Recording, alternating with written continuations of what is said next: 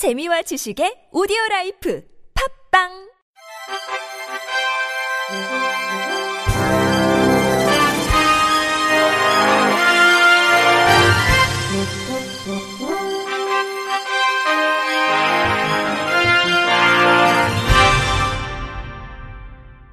청취자 여러분 안녕하십니까? 4월 2일 월요일 KBIC 뉴스입니다.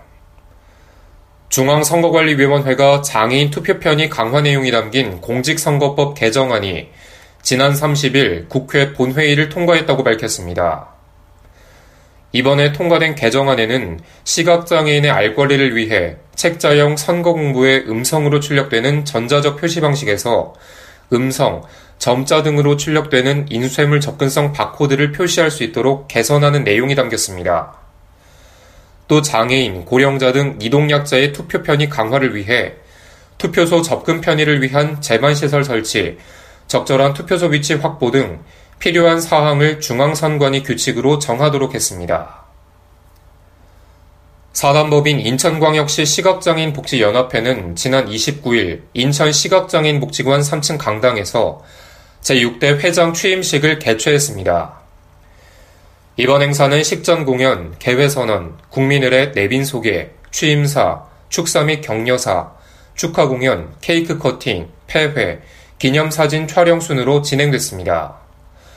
취임식에는 윤상현 국회의원, 박남춘 국회의원, 김교흥 전 국회 사무총장, 김응호 정의당 인천시당 위원장, 홍순봉 한국시각장애인 연합회장 당선인, 이윤성 인천사회복지협의회장, 이배영 인천사회복지사 협회장을 비롯한 주요 내빈과 시각장애인 회원 등 약 600여 명이 참석했습니다.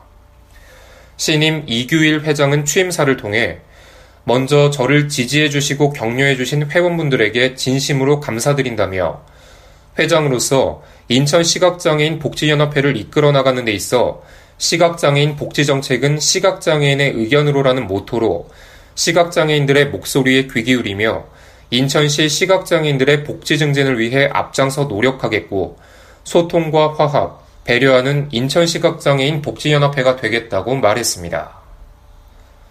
시각장애인 전문연주단 한빛예술단은 지난 28일 단원 모집을 위한 오디션을 개최했습니다. 이날 오디션에서는 총 23명의 시각장애인이 참가해 현악과 목관, 성악, 실용음악 등 다양한 부문에서 경연을 펼쳤습니다. 오디션 참가자 중 클라리넷을 전공한 김혜은 씨는 학업 중에는 다른 학생들과 달리 모든 곡을 외우는 것이 너무 힘들고 어려웠지만 게을러지고 싶어도 그럴 수 없다는 점을 나의 장점으로 삼고 밤을 새워가며 외우고 연습했다며 열심히 준비한 만큼 오디션을 통과해 한빛 오케스트라 단원으로 뽑히길 바란다고 말했습니다. 김양수 한빛예술단 단장은 15년 전 시작된 시각장애인의 꿈과 도전이 이제 결실이 돼 세상을 밝히는 희망의 메신저로 활동할 수 있게 됐다며 보다 많은 장애인들이 사회적으로 완전히 자립할 수 있도록 좋은 공연을 적극 활용할 것이라고 밝혔습니다. 한편 한빛예술단은 이번 오디션을 시작으로 역량광화를 위한 집중교육 프로그램인 여름음악 캠프와 기획공연, Music in the Dark 개최를 통해 전문 연주자 양성에 매진한다는 방침입니다. 시각장애인은 민사행위 능력이 없다는 이유로 은행카드 발급을 거부당한 중국 대중가수가 마침내 은행으로부터 사과를 받아내 화제입니다. 영국 BBC 방송은 시각장애인 가수로 유명한 저우윈펑이 중국은행 선전지점에서 카드 발급을 거부당했다고 보도했습니다. BBC는 중국은행 선전지점 직원이 저우윈펑에게 카드 발급을 거부한 이유로 자신의 행동을 판별할 능력이 없는 금치산자로 간주했기 때문이라고 설명했습니다. 저우윈펑은 지난 26일 중국판 트위터인 웨이보에 중국은행에 개인 은행 계좌가 있어 법인용 직불카드를 개설하기 위해 중국은행을 방문했는데 은행 직원이 아무것도 안 보이냐는 질문을 계속했다며 그렇다고 답했더니 금치산자는 계좌를 개설할 수 없다며 거부했다고 털어놨습니다. 그는 중국 민법 총칙은 18세 이상 성인은 민사 행위를 할 수 있다고 규정하고 있다며 중국은행이 왜 나를 금치산자로 생각하는지 묻고 싶다고 말했습니다. 저우인펑이 웨이보에 글을 올리면서 중국의 많은 누리꾼들은 장애인에 대한 차별이 정도를 지나쳤다며 중국은행에 대한 공개 사과를 요구했습니다. 파문이 커진 얼마 뒤 저우윈펑은 중국은행 선전 지점으로부터 사과 편지를 받았다고 밝혔습니다. 중국은행은 이번 사건을 조사하고 있다면서 저우윈펑에게 심심한 사과의 뜻을 표하고 앞으로는 더 좋은 서비스와 전문적인 서비스를 하겠다고 약속했습니다. 경상북도 시각장애인 복지관이 최근 보건복지부에서 발표한 2017년도 사회복지시설평가 장애인복지관 부문에서 최우수 A등급을 받았습니다. 경북도 시각장애인 복지관은 모든 영역에서 우수한 등급을 받았는데 특히 시설의 강점에 대한 의견에서 시설장애 운영 철학이 뚜렷하고 전반적인 시설 운영이 우수하며 종사자의 역량 강화를 위한 프로그램을 진행해 타 시설에 귀감이 되고 있음이라는 평가를 받았습니다.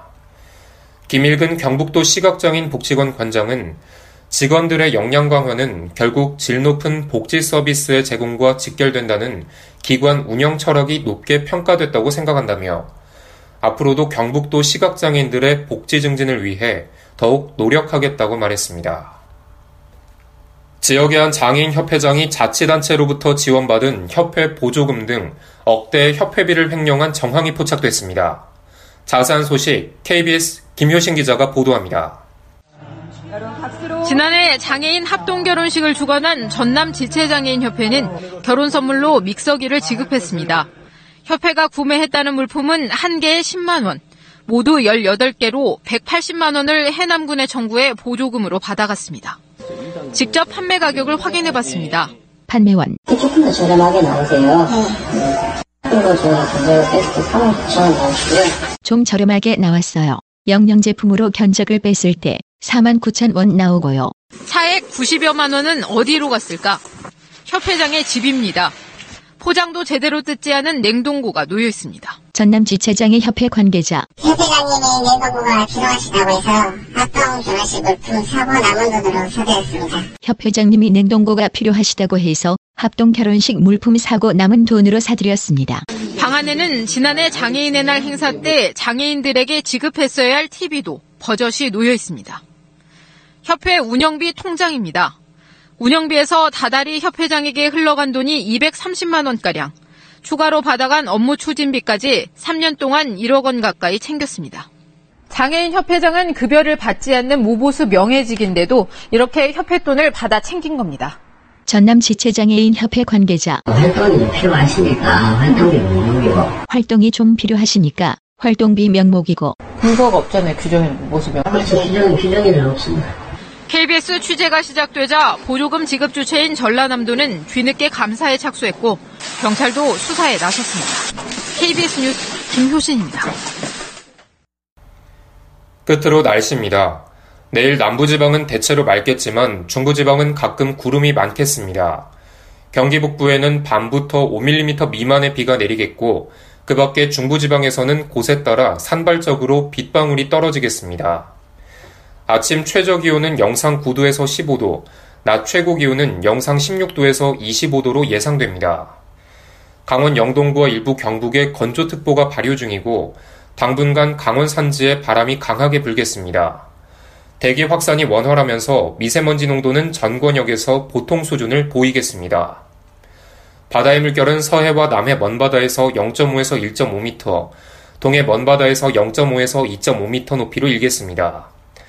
당분간 전 해상에 안개가 짙게 끼겠으니 항해나 조업하는 선박은 주의하시길 바랍니다. 이상으로 4월 2일 월요일 KBIC 뉴스를 마칩니다. 지금까지 제작의 류창동, 진행의 김규환이었습니다.